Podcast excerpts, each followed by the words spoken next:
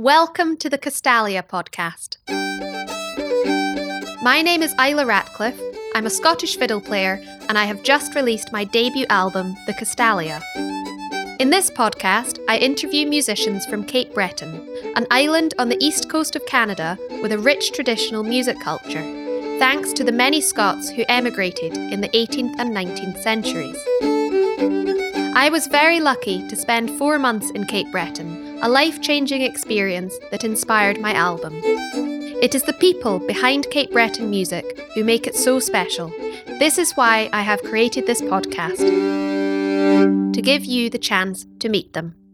There was a raging session going on, and, and there was this sort of lovely, like, crossover moment from this this really ethereal, um, slow, beautiful moment of all of us singing together in the courtyard to letting loose into the session and and then dancing till dawn.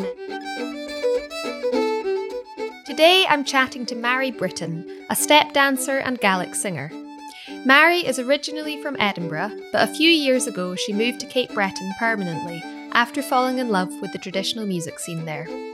I met Màiri in Scotland many years ago and reconnected with her during my time in Cape Breton.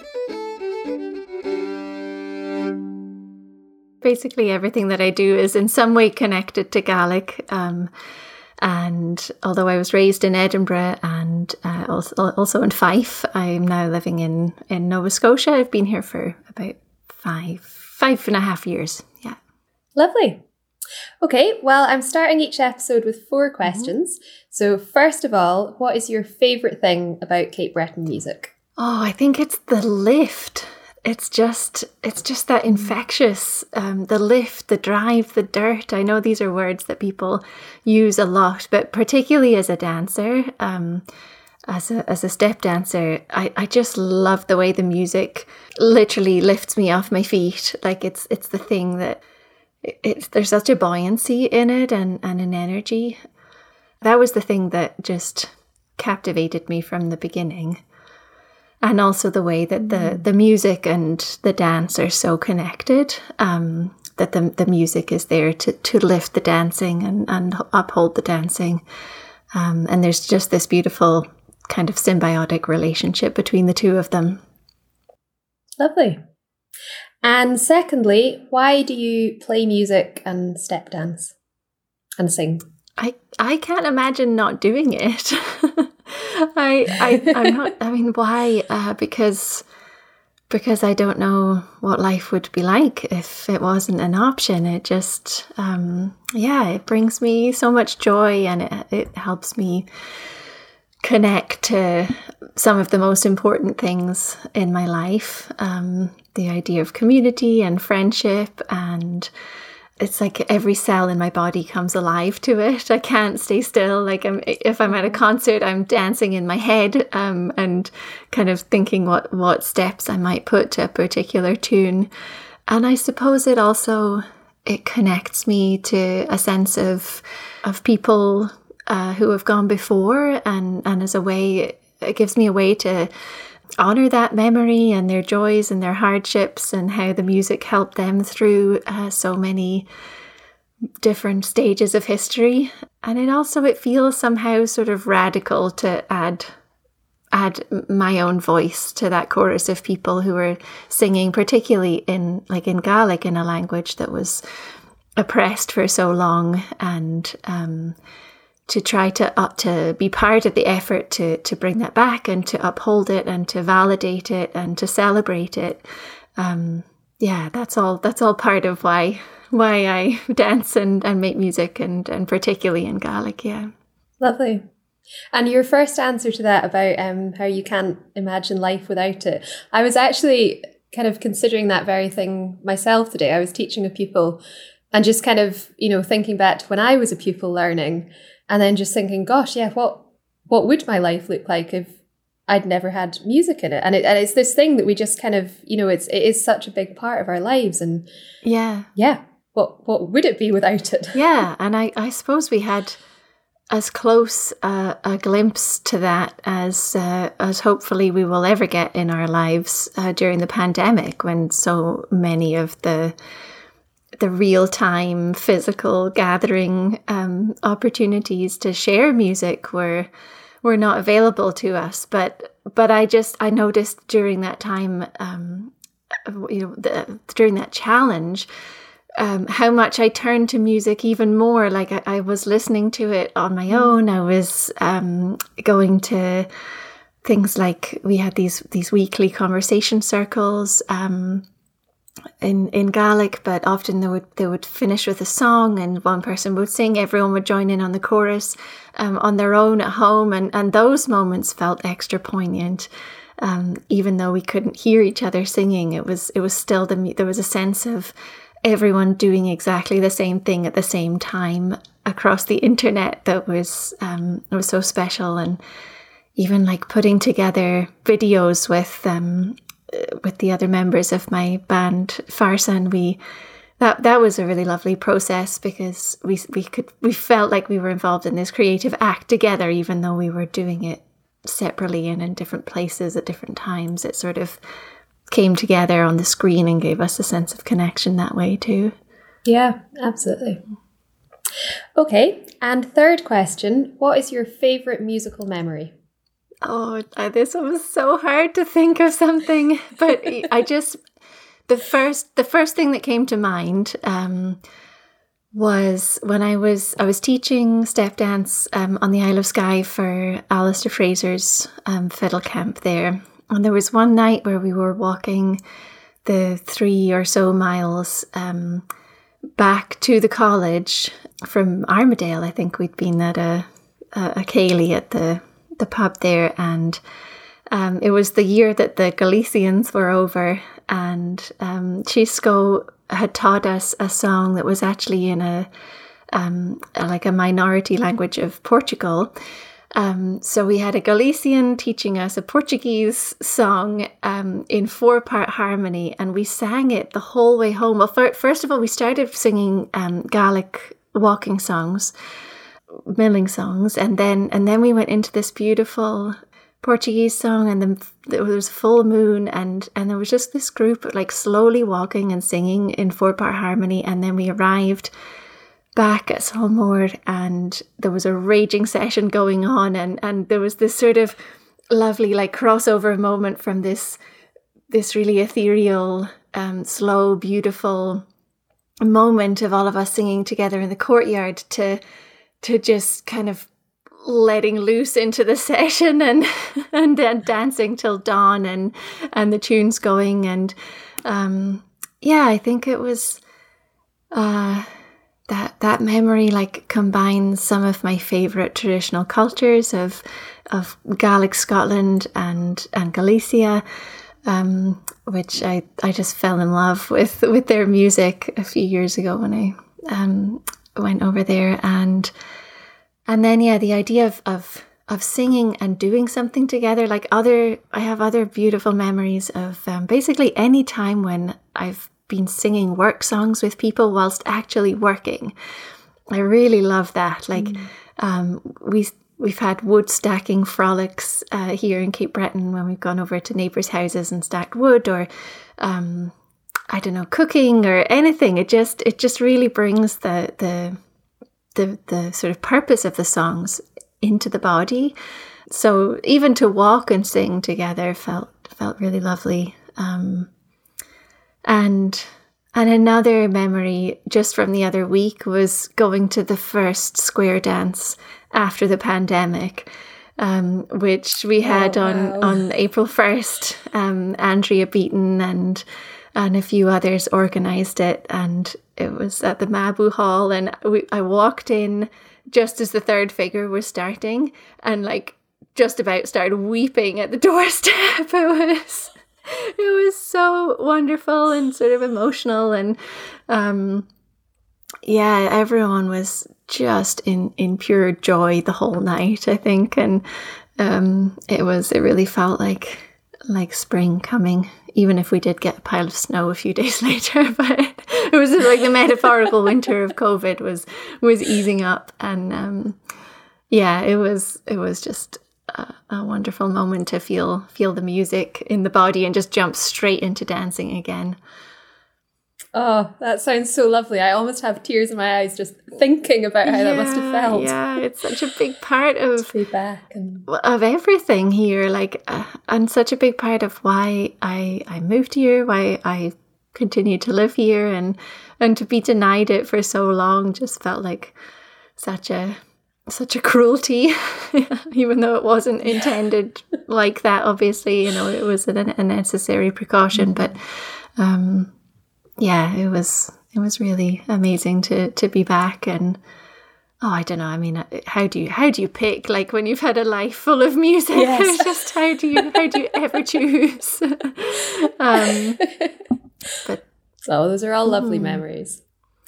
Okay, and fourth question: What is your favorite tune or song? It could be. Yeah, well, I, I was thinking more along the lines of songs since I I guess I'm a, a singer step dancer, kind of primarily. Um, and and I've been working on a project um, called Cainteas na Caravan or Language and Lyrics for the last four years. We've been building a a database of um, the Gaelic songs that were made or known in Nova Scotia. There's close to seven thousand songs in it the ones that stand out for me are some of the, some of the kind of more common ones, I guess, over here. But they do, I think they, they became so popular because they sum up um, or, or they really encapsulate sort of key moments in in the history of, of the Gaels here um, in, in Nova Scotia or um, as of course it is to the, the Mi'kmaq people, the original people here. But um, so one of those songs is uh, Chalia which was made by the Bard MacLean who emigrated from Tiree and settled uh, near Antigonish, which is where I lived for like the first five years of my time here. And he is just a, such a, a beautifully wrought, um, poignant song about his isolation. And, and I kind of I returned to it during during COVID, during the pandemic, because he was um, he talks about how he's like he's losing his Gaelic because he doesn't have the opportunity to speak to people and and he's in this this gloomy forest without anyone asking him to sing. Um, I, I don't know. It, it expressed like the the absolutely essential relationship between the musician, the singer, and and the audience. Like that that it's not that, that all of this happens in community like there there's no there's no song without somebody to hear it you know? And and and his his experience of like if he didn't have anyone asking him to sing wanting to hear the songs that that he had then sort of what was the point of singing in a way? Another one um, i was just talking to my my dear friend sophie stevenson and we are talking about all of her ancestors and how she's somehow related to um, uh, Callum or Malcolm Gillis, the bard from uh, Margaree. And in his song, Na Gleen, um, or Baraya it's called, but it's often called uh, Na Gleen. And he was just in love with Margaree. Like there was no place more beautiful to him under the sun. Like he says that in the first verse. And and so that kind of gives you the other the other perspective of, of the Gaels who came over here and and just and settled in uh, so well with extended family networks around them and and after you know a generation or two you couldn't part them from from their community. Like you couldn't even take him to Chéticamp which is only an hour up the road. Like he was he was devastated that all he could hear was was French and seagulls and you know where was the beloved Margaree Valley? And um, so yes, you know, it was it was both. As soon as they found found their community and found their way of of um, continuing the traditions, it's like they, they everything was okay. The um, the mu- the music sustained them, the language, the community, family, everything sustained them. So I suppose th- those are those are two that that kind of just came to mind I know I didn't ask you this before, but would you be able to sing like one of the verses of one of those songs? Yeah. No pressure. Yeah, just, yeah, I could sing. Yeah? Um, well, uh, either, either or both. So, A' Choille Ghruamach. Um, Gyfeil mi branach, sa chaliach roamich, mas maint in láineach a tug mi fan. Hoir mín táidir seán na í náidir, a hréach talanta bhanam chean. Chadían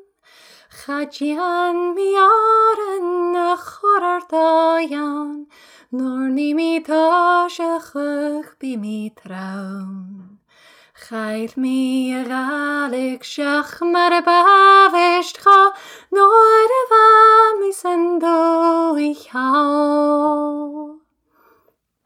And the last verse, which is um, particularly poignant, I think, is I uh, sing, um, although I would be faithful writing back to the people um, left in Scotland and and would take a, a month to do it, nothing can can pull me out of this desperate situation that he's in. So he says, um, Get hín díchalach an er scrífach, get chaáin mías a dis agus cód. Get choín choíoch ar na bhéad mísin, sa Sysgrifyn sias ale caint ma fiawdd, Am olad diafar yn je malianeg, Onis eig un striach gach yn siod im fiawdd. Ir feg hylun sy'n sychriach rhain sia, Gan dynia ffeiniach gan siein mi ciawdd. Beautiful. Yeah, Thank you're welcome. Um, na craigs na glín yeah, that maybe we should do that one too as a, a happier contrast. Yes, but yes. it's just that the chorus even it goes um Na kreiks na clean bewache leins het kreich ges klein a vraie getrich qua sin drie maandren bien sa chom een grine pierlein Gaan je laatjen jou van grenzen bjerlem heen wie tavoch, ach breine heinje mesknen sound am feitje feine kalik, ne kruiks ne gleen je leen, zet kruikes kleine vrije, Goed riek was in drie manren bin, ze gommen griene bjerlijn. Zo. Lovely. Yeah, there's no Thank there's you. no place under the sun uh, that I would rather be living than Brain um, which is the like the literally the, the slope of the, of the river, but the particular place he was in Margaree, um, where the sounds of Gaelic can be heard. Those are really nice.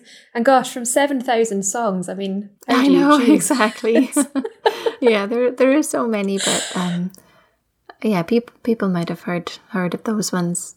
And so this project of collecting songs, um, Gaelic songs in Nova Scotia, where did that come from? Where did the idea come from? Um, so it was um, a, a grant that uh, Dr. Heather Sparling at CBU got. So, so I think the original idea came out of a conversation between her and uh, Lodaidh McKinnon or Lewis McKinnon at Gaelic Affairs.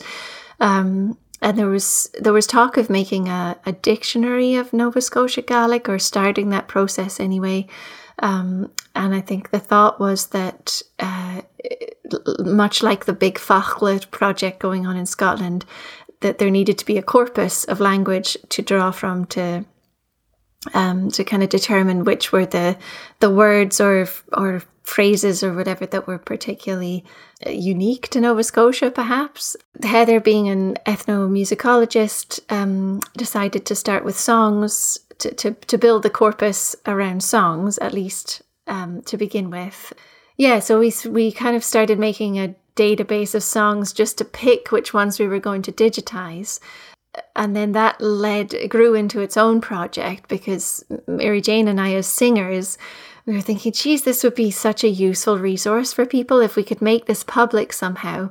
Um, so we we kind of redirected the project somewhat, and and the one of the primary um, goals ended up being the creation of this database, which, um, yeah, so we're hoping it's going to be very useful for people for finding songs and, and yeah. lyrics and information. No, it's amazing. And so it's all available online. Yeah, yeah, it is. It is now. If you go to um, www.dasg.ac.uk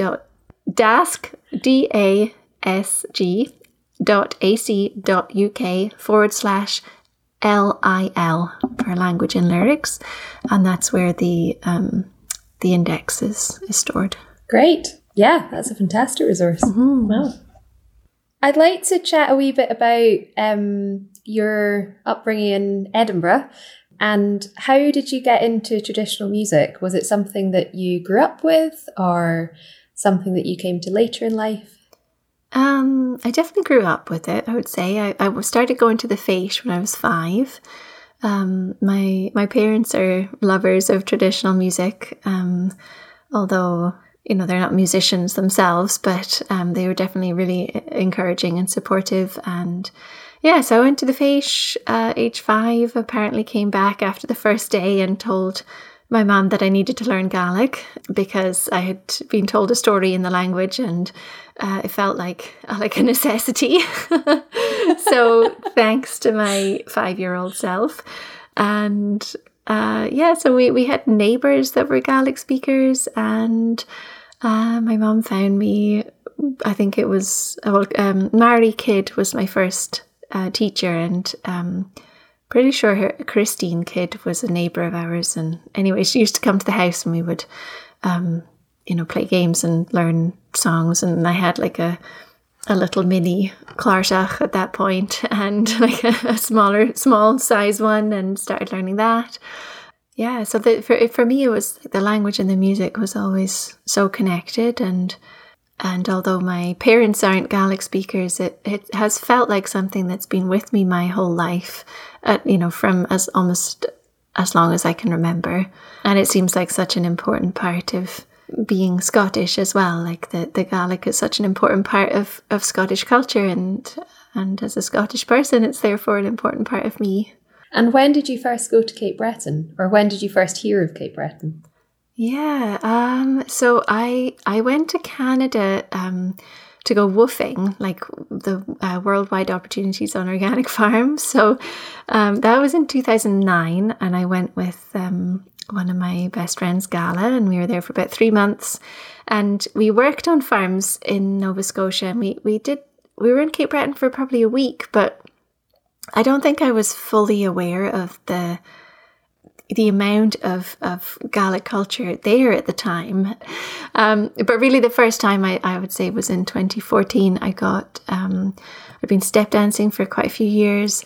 Um, I'd started teaching step dance at the Fèis, and I really wanted to um, to dig into that tradition more and learn learn more from from the people that had kept it alive so vibrantly. So I got a grant from Creative Scotland and went over for two months um, to to learn what I could, and was just just fell in love. Like everyone was so so good to me. Um, I had so many offers of places to stay. I had I, rides all over the island, much as I'm sure your experience was too. Like they're just um, so welcoming, and and I went to so many square dances, and um, yeah, that was like that was it. There was I I knew I had to come back every year. I felt like I was getting more and more connected. And so, yeah, anyway, just my life un- unfolded and kind of really rooted in over here. What was it that attracted you to move? It was a sense of this, it was this beautiful combining of of the familiar and and the adventurous i think because there was so much that felt familiar and and and like i was at home um here in Nova Scotia, like you know, the, the language, the culture, the people, like the the names, and then at the same time, it was it was this beautiful new landscape. There was I really liked um, the fact that Gaelic was one of several minority cultures, like Acadian and Mi'kmaq, obviously. Um, and and African Nova Scotian, and they're just like various. I've learned more about the about the indigenous culture since since living here, um, and obviously there's a lot of um, a lot of pain in that story for sure, as as there is in a lot of other minority cultures as well. Like there there are these connect points of connection, but I think it's also important to to recognize the uniqueness of the indigenous um, perspective and experience. But from a settler perspective, I suppose the fact that um, that yeah, the, the Gaelic was was alongside these other cultures. Um, so yeah, I, I, I like the feeling that that I could contribute, um, but I feel like I've I've got f- far more like satisfaction than I don't know I could ever return. Um, but but it's nice to feel part of of something here. Yeah. Yeah. Like you, when I first arrived in Cape Breton, I just totally fell in love with the place. Mm-hmm. It's there was something about that. It's the community mm-hmm. and how integral the traditional music culture is to creating that community and yeah it's just something really really special yeah yeah and that really exists in Scotland too uh, you know particularly in mm. certain parts like for me personally there was something that kind of seemed to click um, when I came over here um, but I think it's you know obviously that that that exists in Scotland too. It's just my my experience of it was that it it I think particularly with the with the the step dance piece like that that's something that doesn't mm. exist as strongly in Scotland. It, maybe maybe one day we'll get there, but um, yeah. and it was something that I just loved so much. So I think that was that was pretty integral. Mm-hmm. Yes, no, certainly as a step dancer, I can well, as you being a step dancer, not me, mm-hmm. um, I can understand why that would have been such a big part. Because, yeah, I mean, a lot of people in Scotland, I don't think have even heard of step dance. Yeah, um, yeah. In fact, like I, I hadn't mm-hmm. for quite a while. Yeah, it's, yeah. I think it really, um, it kind of fell off the radar, um, and and perhaps what people, the kinds of the kinds of step dancing that people were doing at the time that, that most folk emigrated was no doubt a little different to to how it evolved in Cape Breton, um, to the point that a lot of people just completely forgot that it ever existed here. That that is that is one piece that did diverge um, quite noticeably uh, the, on the two sides of the Atlantic, and for whatever reason, I just kind of really was drawn to it. So I guess therefore I was drawn to to Nova Scotia. That's all really interesting. I mean, like I say, I for a long time hadn't heard of step dance. Mm-hmm. Um, but now that I've, I mean, on my album, I've got step dance. I worked mm-hmm. very closely with a step dancer, and it's as if there was a missing piece of the jigsaw that's been put in place now. And mm-hmm. now playing the tunes knowing that they fit with the step dance, it just makes so much sense that I kind of look back and I'm like, how did I not know about this before? Yeah, yeah. Oh, it's it's nice to hear you say that. Yeah, I think yeah. I think that that that's absolutely true. And like, I, f- I feel you can feel that in your body, can't you? Like when mm. you if you're playing a tune and you watch somebody physically dance that out. And and you also hear them like you hear the the the, the rhythm that they're making. It's sort of it's like a like a connection is is made like an electrical circuit lights up or something. It just it's like the the, the connecting point. Um and yeah like not not that you can't enjoy a rip roaring session of everyone playing like a, a hundred miles an hour but no one's going to be able to actually dance to that at least not in yes. not not step dance to it. Um, so yeah, I think uh, you know. I suppose like the session scene is much stronger in Scotland in in, in Cape Breton. Mm. Like the the the tradition of of one fiddle being passed around um, was more the norm, and that was often because there was only one fiddle in the house, and you could have like fourteen children and one fiddle, and everyone takes their turn. But it did um, perhaps kind of perpetuate a culture of, of really listening to each individual player and, and each individual mm-hmm. having mm-hmm. you know tu- tuning into the to the individual style of that person and um, I know I've been on lots of car journeys in Cape Breton where like someone will come on on the radio and everyone is like having a race to guess who it is before they're announced and that that's just yeah that's quite a common sort of pastime of like guess the fiddler who is oh is it so and so from and and from old tapes too like trying to guess somebody's lineage by the way that they play. Like, oh yeah, they listened to a lot of Arthur Muise tapes back in the day, or a lot of they listened to a lot of Buddy McMaster. Or, um, so yeah, like the so yeah, maybe there, there's just more of a perhaps a bit more of a like in, individual expression um, centered at the mm. culture here as opposed to like the session where everyone crowds in and they all like play tunes together and it's kind of like there's a great camaraderie to that and an energy. Um, but you don't yeah. hear the individual players as much. Yeah. And sometimes it gets That's quite really competitive and wild and then it all speeds up too.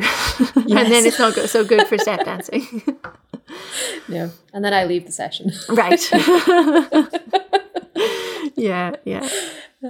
That's fascinating then that it is um, so much centered on individual expression, but it is also at the same time such a community building mm-hmm. activity. They're both hand in hand. Yeah, yeah, absolutely.